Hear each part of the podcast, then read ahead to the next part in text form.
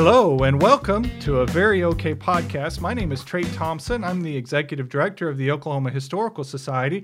With me, as always, is Dr. Bob Blackburn. Bob, how are you doing? You just came in from the golf course. How'd you shoot today? Well, I'm not going to say because it was not one of my best days, but and talk about beautiful weather.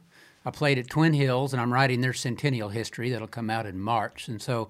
I love the history of the place, the beauty of the place, Perry Maxwell design, and so uh, golf, it doesn't really matter how you play, just being out there. Yeah, yeah I used to play, and fairly frequently. I took up uh, golf when I was a, in college at ORU and started playing at South Lakes there in Tulsa.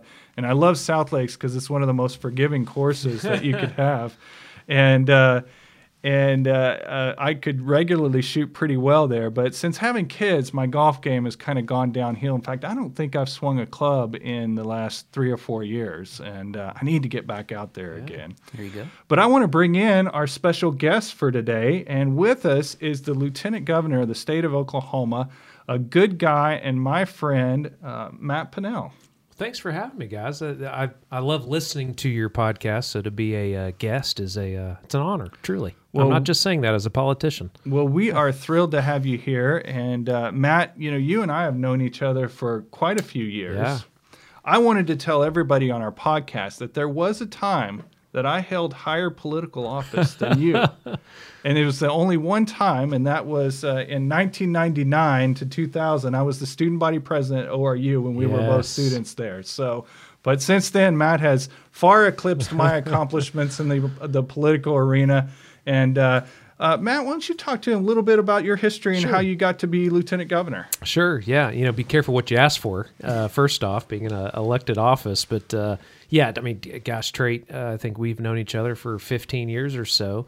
Uh, grew up in the Tulsa area. My wife and I, we got four kiddos in the in the Tulsa area. We run a small business, uh, due in large part to my wife. She's an inventor and an entrepreneur. And I got involved in politics when I was in college. Uh, high school and college was real involved with student council. College got involved with kind of the uh, intercollegiate legislature, uh, uh, OIL around the right. Uh, in the state. OIL was big at ORU. It was big at ORU, and and and got a, ended up getting a minor in government uh, at ORU just because I was getting really interested in politics and was an advertising uh, major, PR advertising major. So I've over the years I've been able to combine you know public relations advertising with politics. They they really do go together. Uh, started working on some campaigns after college. Went out to D.C. for a few years. My wife and I. Uh, at that point, we were married, and so you know, one campaign kind of led to another. Uh, is the way that I describe it. I, I, could have always gone back into the private sector. Uh, if I wasn't doing what I'm doing today, I'd be working for an advertising agency somewhere. Probably is what I would tell you. Uh, but I've always loved politics. I've always loved working for uh, good men and women that just want to help change their city or change their state or or change yes the country uh, and kind of have it kind of have it in the bloodstream now. Just really love politics and uh, f- truly do feel very blessed. I, I'm, I really mean that. I know it's easy for me to say, but I do feel very blessed to to be uh, sitting as a lieutenant governor in the state and to have some authority over some things that I actually am passionate about. Uh, I didn't run for lieutenant governor just to run for office. Uh, I, I, if I would have done that, I would have, you know, could run for anything. I ran for lieutenant governor because it fit me, uh, my background, and uh, thought I was pretty tailor made for it. And over the last four years, I've really, really enjoyed uh, working with um, uh, agencies around the state, Historical Society being one of them, uh, Arts Council, and, and others that you know want to promote the positive things in a state, uh, in our state, being Oklahoma and, and the economic impact that the arts and history, and I know that's what we're going to be talking about today, have on a state. Uh, you know, tourism is one of the best tools in our toolbox right. to recruit people to a state. In Oklahoma, for sure. I mean, Bob talks, you know, but Bob and I have talked about, I mean, no state really can match the heritage and the history of the state of Oklahoma if you think about it. I mean, uh, how we how we started and where we are today, where we're going, it's it's it's pretty magical. I use the word magical. Uh, and we need to tell that whole story, by the way, because when we do, a whole lot more people show up in our state, and uh, uh, that's what that what what one of the many things that makes my job very exciting. Well, we'll get into that in a minute, but Bob, I, you know we're so fortunate here to have uh, not only is he lieutenant governor, but he is this the cabinet secretary that OHS reports up through. And um, it's great to have someone that's so passionate about Oklahoma in office right now. Well, in fact, I was going to make a, a correction on one thing you said. You started off by saying you're a politician. I would I would prefer to say you're a public servant. Thank you. And Thank that is not just because I prefer that comment, being a public servant. Yeah. But you really have brought that passion and, and the integrity and the enthusiasm Yeah. to your job. Yeah. And all of us are serving the public. Yes. You know, government is we the people. And it's all of us citizens saying we will delegate certain authority to hmm. our elected officials and appointed officials and civil servants like us, Trait and I.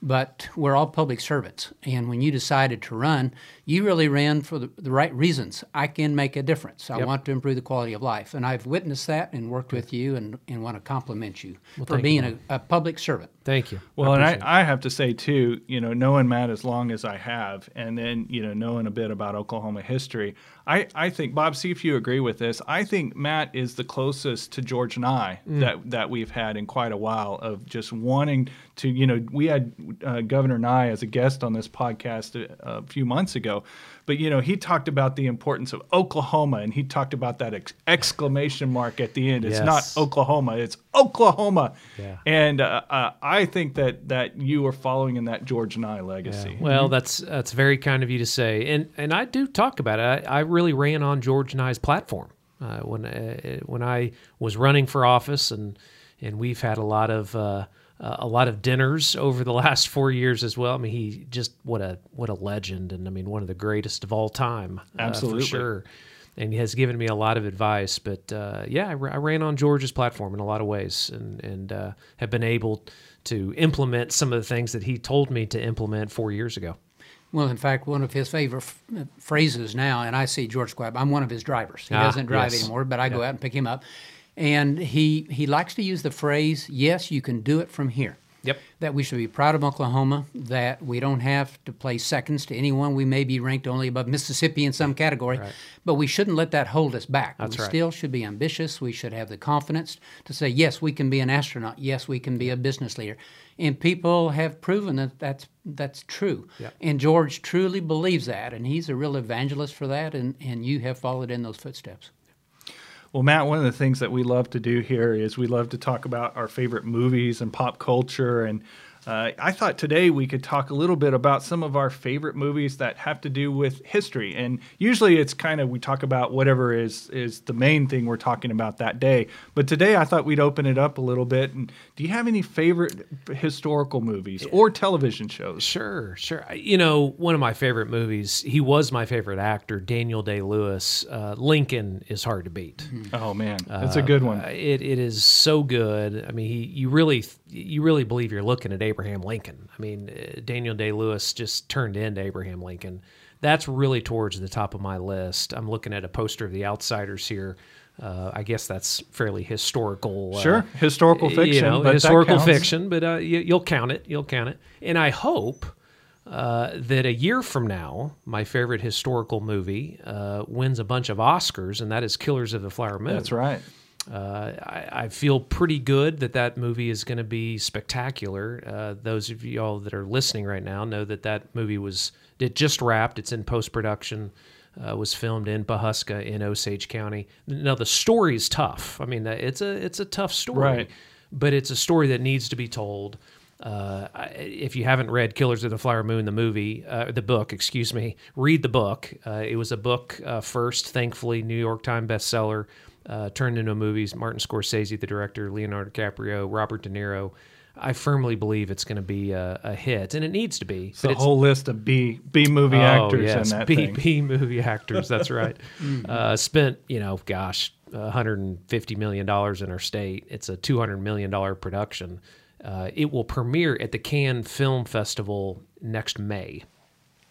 And uh, so, those listening right now, be on the lookouts for that movie. That'll be great. That'll be great. Bob, how about you? Any favorite uh, historical movies? Uh, well, when you asked me that, you know, in your text, I was thinking pop culture. Yeah. And of course, when I think of pop culture, how someone can use a great piece of literature or a great story and combine it all in some creative way.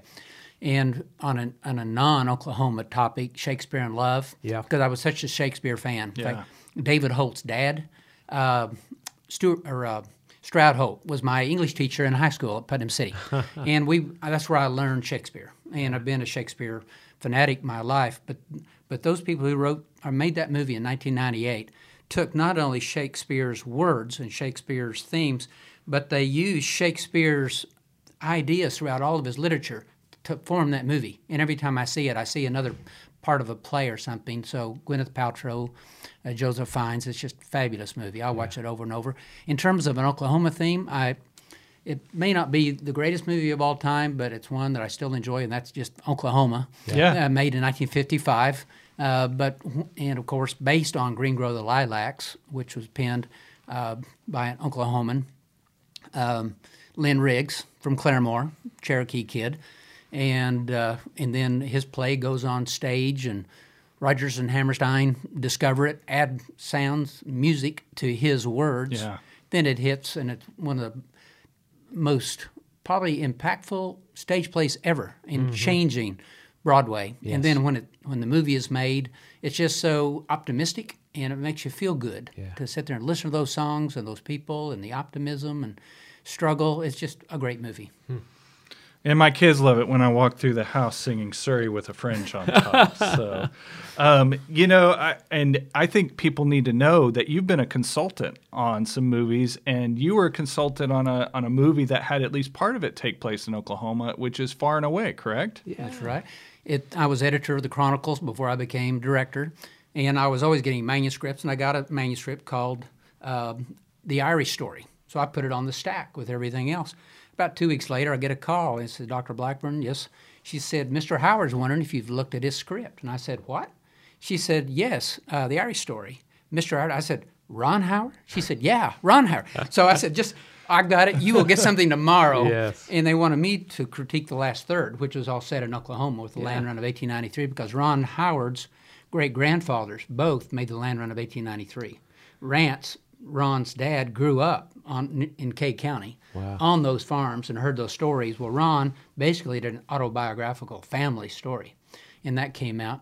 Most recently, in fact, I just heard back, I was a consultant this summer on a new television series on Bass Reeves. Yeah, I knew that you were doing that, but I didn't know if we could talk about it yet. Can we talk about it? Sure. Governor? Yeah. Is it public knowledge? I shouldn't. I, I- Well, it's out there. I've read articles about Okay, it. good. yeah, oh yeah, no, it's out there. Okay, Yeah. well, because I had to sign a non-disclosure when they hired me last November, but I finished. I worked with seven script writers on different stories of Bass Reeves, who was an African American uh, U.S. Deputy Marshal in the Indian Territory, and uh, fascinating man in history.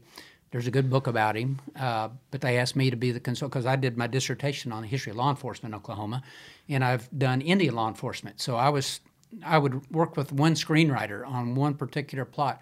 Will David, and I'm gonna I'm gonna mispronounce his name, David Olohyoho. Okay. But anyway, he was in Lincoln. Oh yes, the the lead actor in this. Yes, that's And, right. and I believe he's played Martin Luther King Jr. in Selma. And uh, I just heard from him, so he and I will be doing some Zooms on trying to explain what Bass Reeves really confronted going from a very ordered, urban, repetitive, law and order community where he lived with one leg and then stepping into this land that was that did not have a sense of order. And people were more self-reliant and you had to be tough enough with your fists and your guns and your wits. And bass could move back and forth. And as an african american at a time when the south was going right back into a different form of slavery and oklahoma was a land of multiculturalism i'm having a lot of fun with that project so hopefully we'll see that on tv next Well, and fall. let him know that uh, there's a great podcast that he should be on. Yes, he uh, should. he's coming to Oklahoma. So, very good. Well, that's going to be exciting, Bob, and that's coming from the uh, the brilliant mind of Taylor Sheridan and that whole universe there, which I think almost every show on TV now is a Taylor Sheridan yeah. show. So, yeah. Tu- the Tulsa King being another one that's going to be coming out soon with Yeah. Sylvester Stallone. Yeah. excited about that. Well, uh, I'll, I'll get a couple of mine in there, and I want to talk about Band of Brothers because Yeah. that's Yeah. one of my absolute favorites. So, over the summer, my son is 14; he'll be 15 in December, and over the sun, over the summer, I had my son read Band of Brothers, and because I wanted him to understand, you know, these this, these values of sacrifice and these people that that banded together from all different parts of the United States and and uh, for a common cause. And I told him, I said, we'll watch we'll watch the series together after you after you read the book. And so we had a great time. We also read The Outsiders together this summer, which Good. was a lot of fun. But we had a great time doing that. And then uh, over the before school started, we watched all of the series together. And that show, even I mean, it came out twenty or something Yeah. years ago, and it is still so incredible and so well done. One of my favorite lines from that entire series is when they're getting ready to march into Bastogne. And I don't know if you remember uh, Jimmy Fallon's character that's driving the Jeep Yep. and coming in and giving them some sup- supplies. And he shouts out to him as they're marching away. He says, Hey, you're going to be surrounded out there. And uh, Dick Winters looks back at him and says, We're paratroopers, Lieutenant. We're supposed to be surrounded. and I just, that's one of my favorite lines in the whole series. And one of the reasons for that is because there is nothing better than understanding your mission really, really well. Yeah. And knowing that we're doing exactly what we're supposed to be at the exact time we're supposed to be doing it, and having that confidence to say, hey, this isn't any big deal for us. We jump in behind enemy lines. This is our whole deal. Yeah. I don't know. I just love that so much. Uh, greatest generation. Yeah. No doubt about it. Yeah, absolutely. And uh, I would have to say another one of my favorites is um, 13 Days with Kevin Costner. Yeah. That movie about the Cuban Missile Crisis. I, I don't think that someone of our gen- my generation at least, you know, Bob, you might kind of speak into that, but I don't know that we really appreciate just how dire those times were and just how close we probably got to world annihilation back then. Well, too, being in 1962, I was I just turned uh, 11 years old when that happened.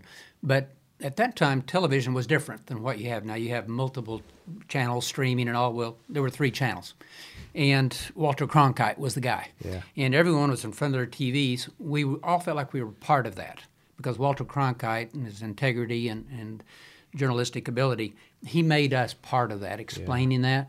But then I also remember everyone really believing, let's go to the grocery store and start stocking up on food. Let's prepare for the end. And I remember thinking as a kid, and popular culture reinforced that. A lot of movies about the annihilation, you're the last person on earth, or, you know, uh, what was that land of the apes or whatever that Yeah. whatever that was you know all these movies were coming out that the world is coming to an end and I and i remember thinking well i'm not going to need social security because i'm not going to be around Yeah. i really had those thoughts Wow. that come that's part of that generation that was a bit carefree in the late 60s the summer of love in 68 uh, part of that was our experience of, of growing up and having this sense that wait a minute we've lost control Yeah. and we're on the road to destruction as Yeah. you know a, a popular song said at that time Well, it's uh, it's always great to talk about movies, but uh, but I also want to talk about you know what what some of our historic sites in the state. And Matt, you know we'll get into in a minute talking about the uniqueness of our of our history here in Oklahoma. But do you have any sites that really particularly strike you that you you like to visit? That that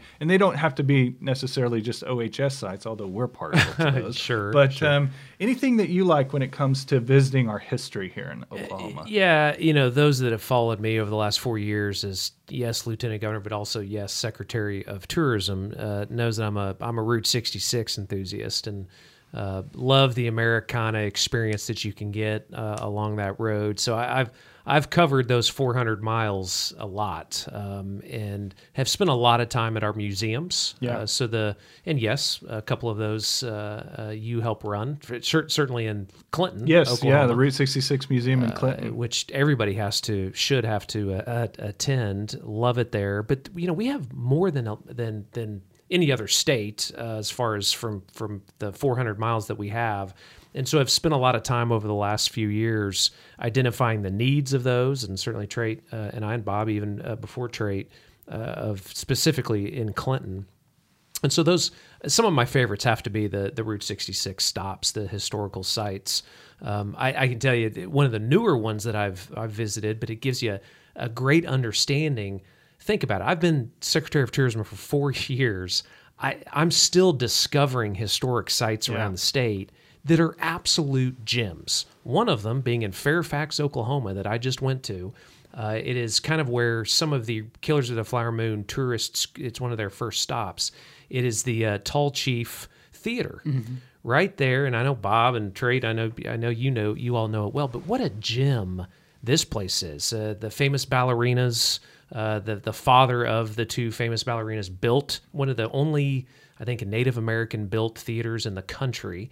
Uh, has a historic sign still in the front. Has a a, a um, kind of a, an artwork, wood artwork of a ballerina in front. But the Tallchief uh, Theater, uh, it had some tornado damage from about a year ago. So right now we're trying to replace the roof on it. But with Killers of the Flower Moon coming out, being right there in Fairfax, the history there of of, of those Osage murders and and that whole story. Uh, we there's some big plans for Fairfax, and there's a the Friends of Fairfax group that brought me in to see it, and and I'm just I'm sitting in the middle of this theater and uh, envisioning having some some movie set props in there and and and redeveloping this, uh, you know, re- revitalizing it, and I'm thinking, you know, how many more sites are like this, uh, historic theaters or Native American sites uh, just alone uh, that that we could help infuse some some some love into. Right. Uh, the other that I have to mention is that, and Bob knows what I'm probably about to say, the Capitol Publishing uh, Museum uh, building right there in Guthrie. Uh, you are surrounded by history in Guthrie, uh, but I, I would love to do more with the Capitol Publishing uh, building. Uh, I was trying to get the uh, the museum in, in D.C. when it shut down. I was trying to get one of the traveling exhibits over, but the, the printing presses they're in the the basement alone of of that that are still there. Uh, you, you can you walk through the history that's there. It, uh, I was very wowed by that a few years ago, and, and there's another great group there in Guthrie that's trying to raise money to Yeah, Lynn, revitalize Lynn that. Bilodeau is Oh, doing yeah. such a good job. And if Lynn's listening, shout out to Lynn today. Yes. uh, Bob and I are going to be there later this month for his fundraiser that he's Good. having. Oh, I'm Uh, glad you all are involved in that. That's and, good. Uh, so yeah, Lynn, he's so passionate about it, and and you're exactly right. It is, uh, you know, for state history, certainly it's almost ground zero because they announced the statehood proclamation from the balcony of that building. It's an incredibly beautiful asset. We're cheering hard for Lynn to be able to do the things that he needs to do and those great folks in Guthrie to be able to save that building. Yeah, I can't thank you all enough for even buildings and historical sites that you do not help run. You are all, you all are still very involved uh, with local communities that have kind of taken that baton, and so the Capitol Publishing Building certainly is one of those that we just have to preserve. I mean, we have to. I don't care how we do it. Uh, it's going to be a team effort for sure. But going into a second term, those are the some of the those are the type of projects, those passion projects that I, I'm hoping to get even more involved in. Sure, Mm-hmm. sure, absolutely. Bob, any favorite historic sites? Well, I'm going to riff off of the lieutenant governor's comments and start with my favorite movie theaters. Because when I go into a town, I like looking for those old movie theaters because, you know, I was around in the 50s and 60s when uh, the little movie theater in, in Edmond, where I grew up, their old Bronco, it would change movies three times in a week. Yeah. And you'd get the little cardboard piece that showed what movies, and I'd have my 15 cents. So movies have always been important, but to me, the m- most fabulous movie theater in the state is the Coleman in Miami. Oh yes, And again, a public-private partnership. It's it's the city contributes to it. The college there contributes to it. There's a great group of volunteers. I've worked with them. They've had several direct appropriations over the years, and I've worked with them on part of it. Went to the the opening ceremonies there when they had the Kilgen organ. Uh, not the Kilgen. That's the. Uh, That's they- here at, at the that's, History that's Center. our Kilgen. Yeah. They have, uh, oh, what's the other big brand? It'll come to me as I'm talking about it. But they have a big theater organ. And I went there for that opening ceremony. But uh, to me, that's a fabulous place. It and it is. represents the story of mining in that part of the state. It's Route 66, it's right on Route 66. And uh, it probably is part of the community and always will be because they found a way to get the school, the community, nonprofit groups to use the place. So it's adaptive reuse, and that's Yes. important when- in historic preservation. In terms of my my favorite one spot where I'm standing in the middle of, of a built environment. Now there's some natural environments we can talk about again. Wichita Mountains would have to be number Yeah. one on my list. But in terms of built environment, I like going to historic Fort Sill, hmm. standing in the middle of that quadrangle. And partly because it's it's it's we protected it through historic preservation over the years. You can stand in the middle of that quadrangle and look at those old buildings that are wooden, and you don't have a sense of an outside world. Hmm. It's a magical place, and I've spent so many uh, afternoons there for the last 50, literally 50 years. I started working with some of the people at Fort Sill. And I like that spot. Now, it's a little less accessible now because you have to have a military ID to get on base. But if you can get there, it's worth the effort. And then, in terms of just a landscape where history is embedded in in in the history of the place, I've got to say Honey Springs Battlefield. Yeah. And of course, I, I admit that that you know I'm part of that. I was sent to that site in 1979 to talk to the landowners about what we might do there. It was nothing but rolling pasture at the time. And so I've been part of every step of the way. Was in charge, in charge at the first reenactment in '88. Worked with the people in Checotah, uh, some some of those families over there, Nichols Grocery, Sharp department stores, uh, you know, the Stidham family, of course, goes on and on. What those people have invested in, we could not have done that one alone. But we preserved 1,200 acres. We've done archaeology on the site, working with the National Park Service. We built a museum without a state appropriation. Mm-hmm. Uh, we just completed an award-winning film that is still winning awards around the yeah, country. It's fantastic. And we did that without state appropriate. We found a way to make it happen.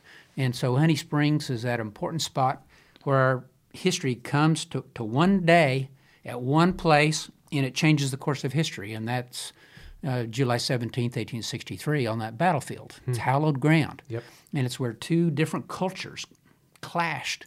And the results of that, I can start at that point and follow almost every thread of Oklahoma history into the 21st century. Yeah. Hmm. It's one of those sites. It's just important to us. Well, and I have to say, since you mentioned Honey Springs, we have an incredible new exhibit there that is going to be unveiled, and I'm just so excited about it. So, for those of you who are listening, November the 5th, and you can find more information on our website, okhistory.org. But we're going to be unveiling this new exhibit. It's going to be incredible. It's a multimedia experience. It's going to kind of put you in the feel of being right in the middle of that battle and we're we're using that footage from that documentary to tell the story in a unique way and I can't wait for folks to see it. It's going to be incredible. And as long as we're talking about historic theaters, I have to throw mine in there, and I'm going to throw the Poncan. Oh yeah, sure. In Ponca City, uh, in my mind, one of the most beautiful theaters I've ever seen. Ever. just such a, a, unique decor in there. And uh, I remember a couple years ago, this is even before I had this job. I was touring around Ponca City and we just stopped by and it wasn't even open, but somebody opened it for us and let us go look around and it was incredible. So I hmm. love that theater. It is. Well, and Ponca City is probably the greatest, after the state capitol, probably the greatest interior space is the Marland Mansion. Yeah. Oh, and yeah. it is a hidden gem. Yeah. In fact, I was playing golf today, and the fellow I was riding with said he just went to some home on the in South Carolina, and he said the Marland Mansion is 10 times better, and they charge you like $70 to get into the one in South Carolina. And here it's reasonable, and it, it is maintained by the city. Yeah. So I've always admired the people of Ponca City for this sense of community, saying this is too important to let this go. We yeah. have got to maintain it. Yeah. And that's great interior space, along with the Capitol and probably the Masonic Temple in Guthrie. Yeah. Those are the three greatest interior spaces in the I state. I agree. I agree. No, no argument here. Well, you know, Bob, we're talking about, you know, the, the, lieutenant governor has had such an emphasis on tourism, and it's one of the biggest economic drivers in our state.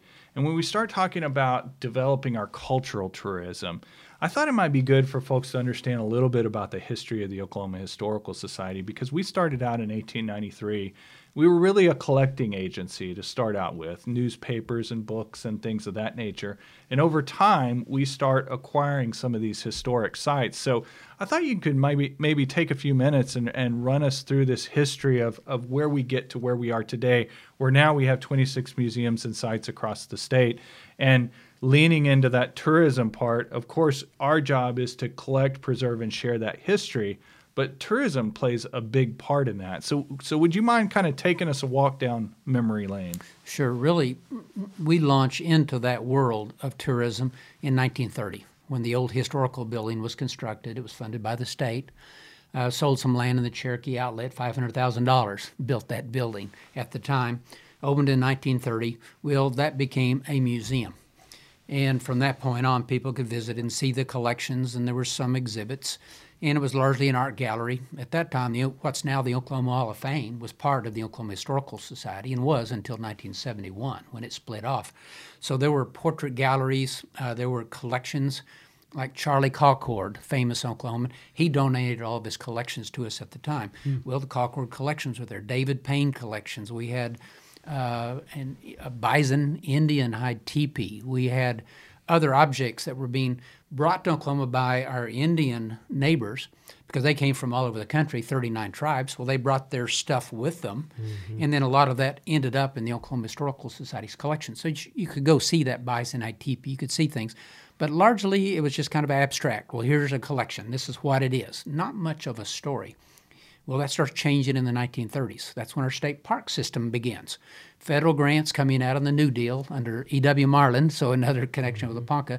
E.W. was elected in 34, takes office 35, says, I welcome the New Deal. Let's bring the money in. So they create those first seven or eight parks. Lieutenant Governor, you probably yep. know the exact number, but we create those first parks that will be part of tourism because now by the 30s people are traveling in automobiles. Mm-hmm. Before that, people traveled by rail. So you went city to city. Suddenly the countryside is open. That changes the nature of, of national parks. It changes the nature of where people can go. So with the automobile, you're freed up from the tracks.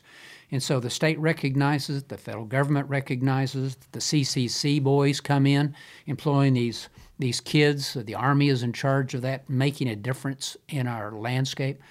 Well, coming through the 1940s, we're actually losing more people in the 1940s in Oklahoma than we did in the 1930s. That's that's surprising. That, that is, and most people say, they think, well, grapes of wrath created that image that everyone's leaving in the 30s. But the 40s we lost more because of industrialization, and farmers couldn't make it on 160 acres and a mule and a bunch of kids to pick and, and chop your cotton. Sure, that makes sense. So they're all leaving the farm. And uh, so, what are you going to do about rural economic development? And so, by the time you get to the 1950s, you have governors like Raymond Gary saying we need to do more for rural economic development. Yeah, Oklahoma City and Tulsa, they were even growing in the Great Depression. Yeah. So both cities were growing. Uh, market communities like Woodward and Enid and Ardmore were doing okay. But what's changing are those little towns in rural Oklahoma. So, how can we help? Well, the legislature, which is still predominantly rural until 1966, that's reapportionment of the Senate. Well, until then, every county had a senator. Oklahoma County had one senator, Cimarron County had one senator. And so the tendency is let's take the, the stuff home to our constituents. So, how can we get it out of Oklahoma City, the state capital? Well, heritage tourism became part of that movement, both at the tourism department, that was then part of economic development. It wasn't a tourism department until George Nigh convinced Dewey Bartlett and the legislature to change that. But uh, it also changed the historical society because starting in the 1950s, we started getting our first sites added to it, and that really had started in the 30s. Uh, Sequoyah Home Site was one of our oldest sites that we acquired in the 30s. Yeah, we had a few buildings money. at Fort Gibson too, but but it, not much. It was just kind of scattered. But starting with historic preservation, coming out of the 1950s and urban renewal, with our legislature, they started uh, working with local communities who started realizing that their culture was slipping away. So as grandparents see their grandkids going off to Oklahoma City or St. Louis or Dallas or L.A., I'm thinking, wait a minute, what about the, the, the, strength of our culture and our grandparents who made the land runs and built these communities? And they want to preserve it. So you get kind of a grassroots effort at local museums. Hmm. And what happens in the political process of the legislature, what can I take home to my, my mm-hmm. constituents, is that you might have a senator from Garfield County who hears from his constituents at a town hall meeting, well, what do you want me to do? we needed help with our museum. We started it. We we found out we can't run it. We don't have enough money to pay the utilities. We don't yeah. have staff. Well, what can you? Okay, well, I'll pass a bill. Well, in the 1950s and 60s, one bill did not have to be approved by any state. If you got it through the legislature, that was state law. It became property of what became tourism right. or the Oklahoma Historical Society. And that avalanche started during the Civil War bicentennial from 1961 to 1965 that's when we got first property at Honey Springs. We got Fort Washita. With the help of the Merrick Foundation, Kirkpatrick Foundation helped us get Fort Towson, and we started adding sites. And so they hired their first director at the Historical Society, Earl Metcalf, to be in charge of these sites when they were really locally motivated, locally run, and we just had to keep the senator happy was the way it would have been in the 1960s. And acceptable mediocrity is the way I describe those years. Same thing was happening to tourism. Yep. During, and just to use one example, during Raymond Gary's administration, the people in Clinton uh, wanted their little museum because the senator said, "Well, that senator over there got a, got his museum over, and that I want one too." Well, they get a little museum called Western Trails Museum in Clinton, and tourism had it uh, from the late '50s, and then in 1990. Uh, I, I was part of the negotiation with tourism to transfer that and nine other properties to the Historical Society. Well, I had to go in and evaluate them. It had three staff members, no collections, no story. Uh, basically, the state was not getting a good return on investment. And I, I had to be the bad guy. I had one legislator get in my face, I'm going to get you fired. Sorry, this is a waste of taxpayer money. And yeah, maybe fired, but this is the right thing.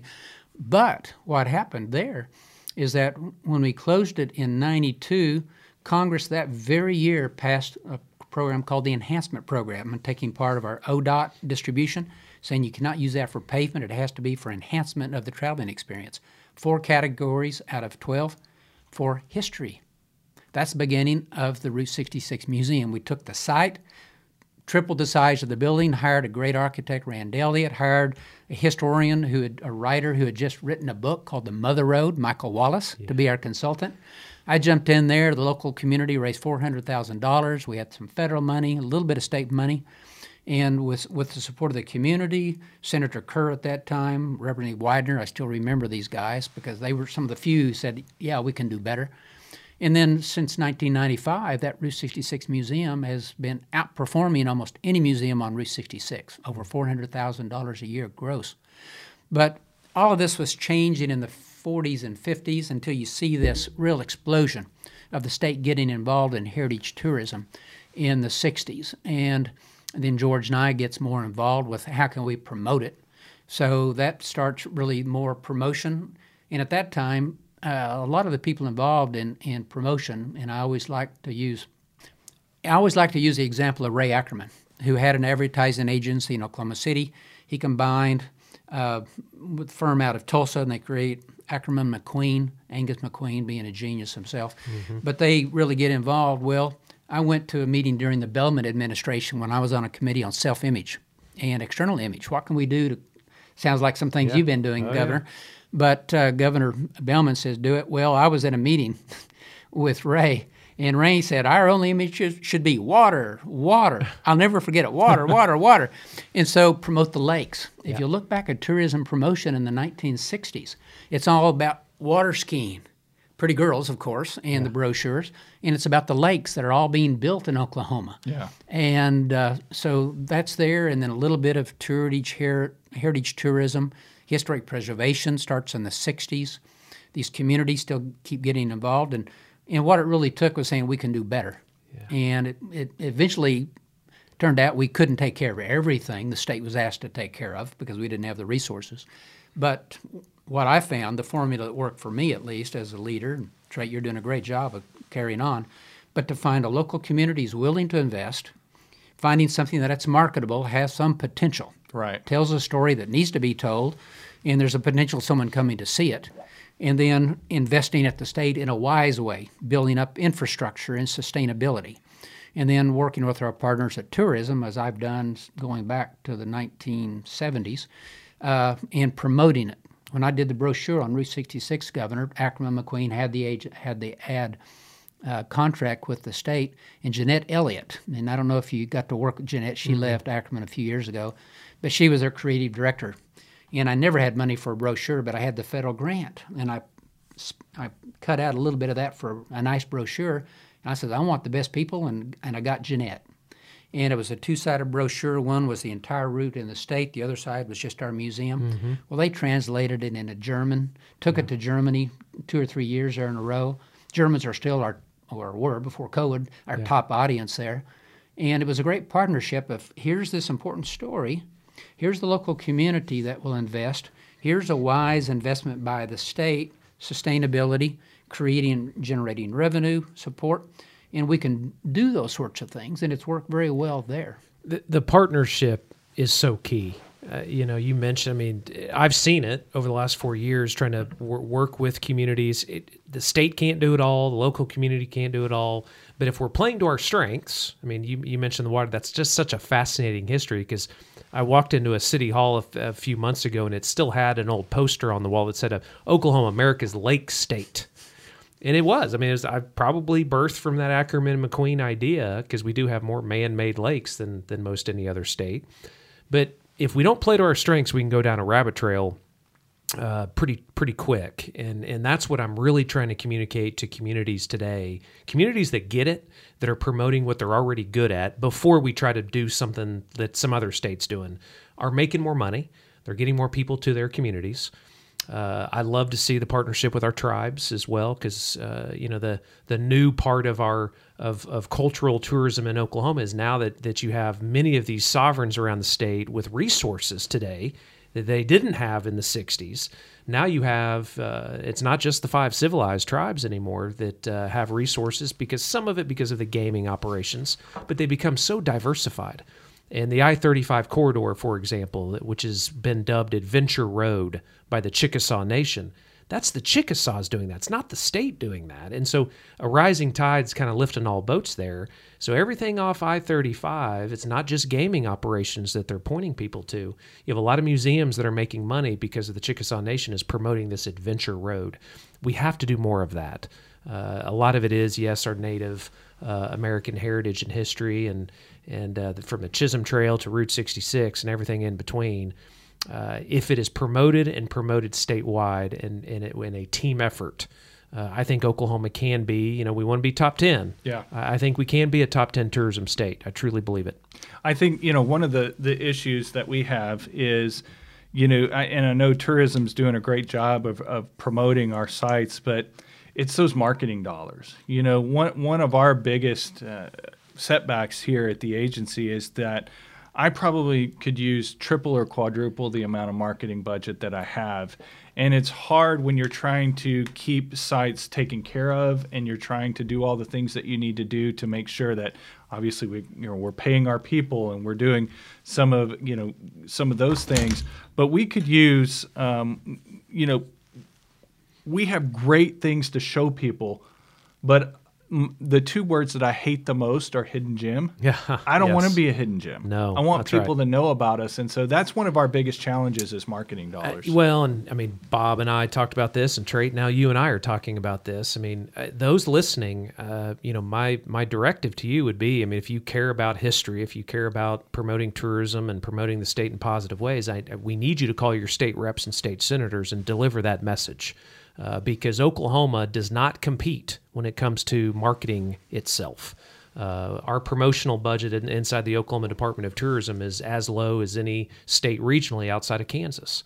And we have more to promote than any state around us. That includes Texas. I mean, they got a lot more miles, but, you know, uh, mile for mile and uh, what we have here packed into uh, 77 counties uh, truly can be unmatched if we promote it. And unfortunately, way too too many communities, the first thing they cut when they're short on cash is a marketing budget. Yeah. If you don't invite people, they're not going to show up. Uh, organically in Oklahoma, yes, we have a lot of people show up just because we are that authentic.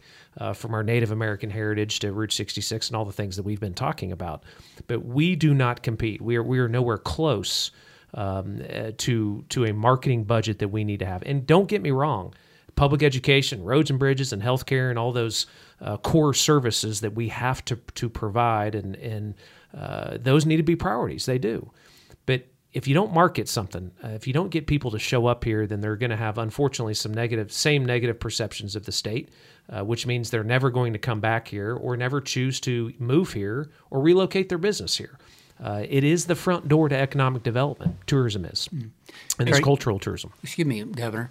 Uh, one other part, I was talking about rural economic development and heritage tourism. Well, same thing was happening in Oklahoma City and Tulsa, and even Enid. I'll include the Enid in this little scenario, but uh, a good example was the Cowboy Hall of Fame. And, and in the western states, all these leaders came together, said, We need one museum to celebrate this western culture of the cowboy. And it hmm. ended up coming to Oklahoma City. Yeah. And there were some strong supporters here, supporters around the country. Well, almost lost it. They built a building, but it was unfinished. And basically, they're going to have to put cardboard on, on the wall, on the windows, and walk away.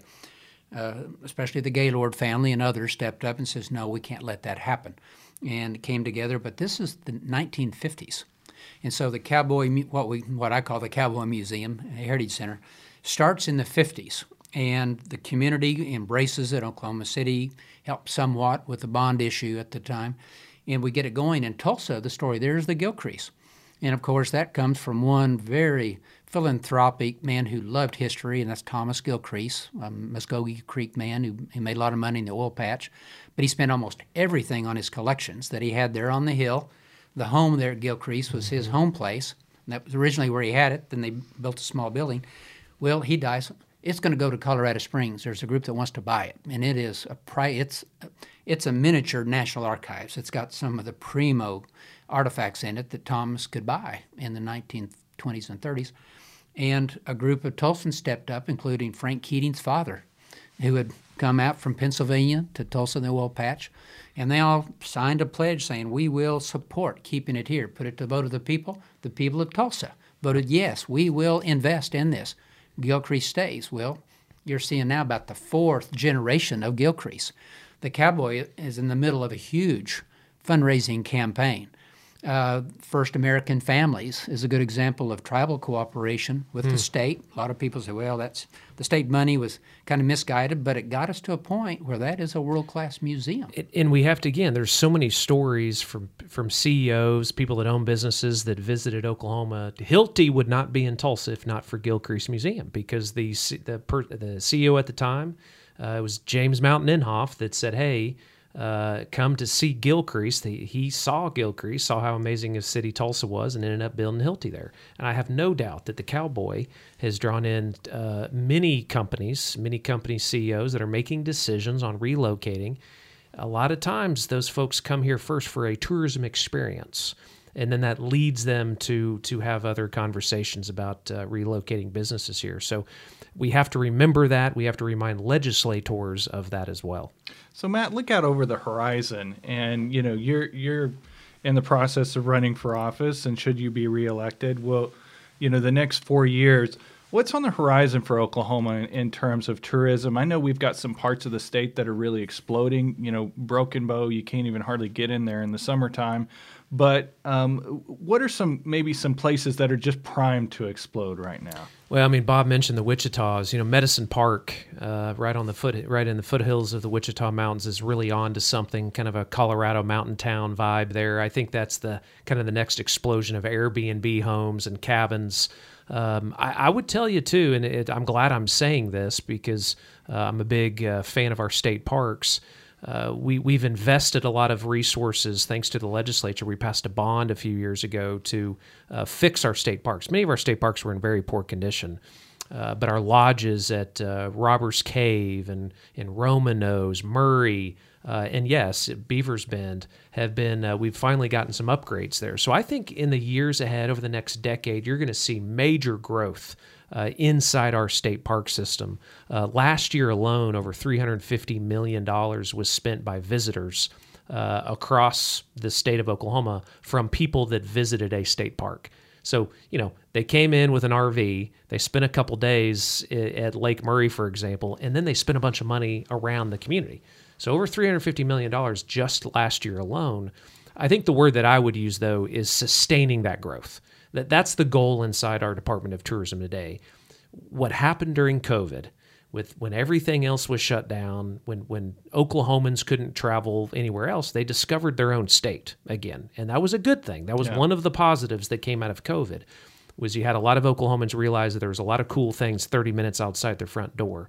We want to sustain that growth. We want to sustain that outdoor recreation growth uh, that we are seeing in this country. Uh, boat sales, RV sales, through the roof right now.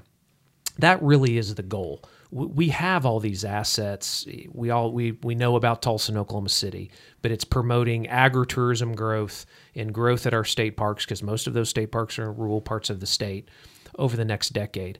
Uh, that is going to turn into more people moving here. It truly will. But if you don't have the marketing dollars to promote it, uh, yeah. then it's going to be tough. Well, and can I say, just because, uh, you know, I've seen some of your social media feeds and you've kind of christened yourself the, the king of the bathrooms. yes, yes. Uh, maybe the, the king of the thrones. Yeah, I'll take it. Yeah. And uh, I try to take my kids and I, we try and go camping at a different state park yeah. at least twice a year, once in the spring mm-hmm. and once in the fall. And so at our, our spring camping trip this year, we went to Robbers Cave, which yeah. is incredible state park, great hiking, great lake mm-hmm. there, just all kind of fun stuff to do. But the bathrooms. Oh yeah. The bath the yes. new bathrooms that are going in, folks, I'm telling you, it I've I've camped in some state parks and the bathrooms were yeah. pretty rough. Yeah and they're they're these new ones are yeah. fantastic. So we are finishing that project in about 30 days. We will we will uh, install our final throne inside our state park. We've installed over 120 bathroom new bathroom facilities in our state park system over the last year and a half. Saving the state of Oklahoma, think about this, saving the state of Oklahoma over $30 million uh, before we used uh, the new fabrication system uh, that we did about a couple years ago. We redesigned the entire the, new bathroom in house. This was designed in house. Uh, we were only installing two new bathroom facilities a year. We were averaging only two new bathrooms at an astronomical cost. Uh, so we stopped doing that and uh, we redesigned. We we used Lingo Construction. I'll give a shout out to Lingo, great Oklahoma company. Uh, and we're going to be installing, uh, think about 120 of them in just a year and a half that saved the state of Oklahoma over $30 million from the old uh, way that we were doing business. So it's a great story. Uh, and I think it's going to get a lot of moms and dads visiting State Park that maybe never visited a state park before because they know there are clean, safe restroom facilities. It does matter. It matters more than, than you would think. And uh, we're happy to provide that service to taxpayers. Well, they've done a phenomenal job, and I'm familiar with the folks at Lingo, and they have done a great job out there and uh, continuing. And, and we're excited because last session, our legislature passed a $46 million bond issue. And so, for all of our museums and sites that the OHS owns and manages, and so in the next few years, we're going to be putting a ton of money into our museums and historic sites across the state to make sure we're addressing those deferred maintenance needs, everything from uh, from ADA issues at the bathrooms to roofs to uh, historic preservation to uh, uh, historic work on some of our buildings like at Fort Gibson. But we've got parking lots and sidewalks and all of those kinds of things that we're going to be addressing. And we're excited. Uh, that bill takes effect on November the 1st, so we're going to start our process working with OCIA, which is the Oklahoma Capital Improvement Authority, Good. to uh, start that bonding process. And hopefully by uh, fall of next year, we'll already be into some of the work that we'll be doing. And so I couldn't be more excited for what's coming. And once again, the hope is that when you have some of these folks come and they see some beautiful historic sites that aren't falling apart, that are well taken care of, that that word gets out and more and more people will, will start coming to see our uh, wonderful cultural sites in Oklahoma. Oh, I agree. I, mean, I couldn't be more excited about that. It's a long, I mean, uh, way overdue. Uh, and they can be, as as I've said many times in this this interview, uh, they can be the front doors too. I mean, you mentioned Honey, you know, Honey Springs, right? Um, uh, that hit. I mean, gosh, you just telling that story, Bob. I mean, it got me all fired up to to get out there and and see it again. I've been many times. Uh, the, people are going to travel anywhere, uh, somewhere. Uh, they it's recession proof in some ways. A mom or a dad, grandma and grandpa, anybody, they're going to get in a car, they're going to get in a truck, they're going to they're going to travel somewhere. And if we don't tell them to come see America in Oklahoma, then that that's a wasted opportunity. That's a missed opportunity. Uh, that I don't want to. I don't want to let that happen. There's way too much rich history right here. Uh, that's really the theme today inside our department. Is if you want to see America, you have to see Oklahoma. Uh, the the good, the bad, the ugly, and and again, we got it all. We get that whole history of Oklahoma. Uh, it's so rich. It's so colorful. It's so diverse and we got to tell it all. And if we tell it all, we're going to get a whole lot more people visiting the state of Oklahoma. And then I, I firmly believe doing more business here than because of it. Trait a trend that I've seen just in the last 10 years, well, really 20, maybe a little more than 20 now that I think about it, but telling the entire story, Yes. as the governor says. And I was involved with the Battle of the Washita site. Frank Oh, yeah. Lucas had just been elected, a special election to Congress, and he had represented Roger Mills County. The people out there did not want a national park unit. We had town hall meetings where they literally were after Frank, but he stood firm. He said, "No, we're going to do it." Uh, Don Nichols was in the Senate at the time, and the reason a lot of people did not want it is that it's a very sad day in our history when the American government sent soldiers out to attack innocent men, women, and children camped in, in the valley of the Washita River. Which and it was a we've done a we've done a podcast on that, so Yeah. you all can did. go back in our archives and listen to that one. So it's a sad moment in history. You know, for for a hundred years, Custer was celebrated as a great American hero, and Yeah. Mean, but it's a racist attitude, ethnocentric. Well, America has changed, and Frank Lucas recognized that we need to do something at that site. That's a, one of those magical sites. I helped bring the Cheyenne leadership community, both the peace chiefs and the elected mm-hmm. officials, and at that time Roger Kennedy at the Park Service and the Clinton administration, and we pulled together and pulled that off and opened it that in 1995. A sad chapter in history, but it it's part of it. Yeah. And the other flip side of that, of course, I was chairman of the Tulsa Race Riot Commission, as we called it, in '98 and '99, but more recently uh, with Greenwood Rising. I'm so encouraged the fact that the theme of that museum is not just that one bloody day in history when racism breaks out in mm-hmm. this violence, but it's a community sticking together and coming back. And the whole theme of a community rising out of the literal ashes and pulling together and people being creative and working hard and doing all these American things just because the pigment of their skin is different, they've been persecuted, coming together and rebuilding Greenwood into a very unique community that's contributed so much uh, to Oklahoma and to the country. And the fact that we can celebrate that by investing federal, state, local funds, philanthropic funds in both tells me that we've turned the corner Yes. on wanting to tell the entire story, not just the happy Right, story and the feel right. good story, but the entire story. And it makes us more real uh, when we do that. And Bob, you know, just within the last few days, thanks to the hard work of our great SHPO staff here, and then uh, Senator Langford's office was involved, and people at, in Tulsa, John Hope Franklin Reconciliation Center, and, and Greenwood Cultural Center, the entire Greenwood district has now been listed on the National Register of That's right. Historic Places, which was a an effort years in the making. So that was a big accomplishment that just you know happened within the last week or so. Big win. Big big win for us. I, I do think we're at a tipping point a little bit in this state and in this country. There's more people today, to Bob's point, that understand the importance of cultural tourism and the impact that it has um, uh, from an economic perspective. And so I, I think you've it, it's bipartisan.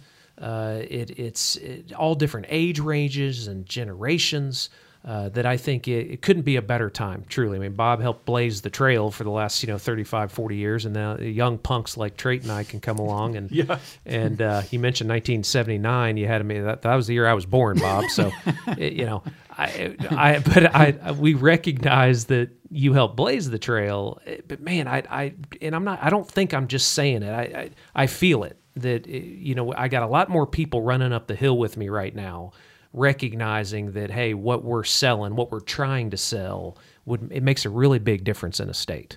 And two, when people ask me, you know, you see the world coming apart, war in Europe and political division in America, I say, as a historian, I have to be an optimist because I've seen the progress we've made. Huh, that's and good. I know that we are standing on the shoulders. That's good. You are standing on the shoulders of George and I. Yes. I'm standing on the shoulders of Blake Wade and going back to George Shirk and Charlie Colcord and those people who said, we've got to collect this story. And me on Bob Blackburn. yes yes But I can see the progress Yeah. and the fact that yes, we've had these these dark moments of our history, but we can say, hey, it happened. Yeah. And this is the meaning that comes out of that, and how can that bind us together as a community?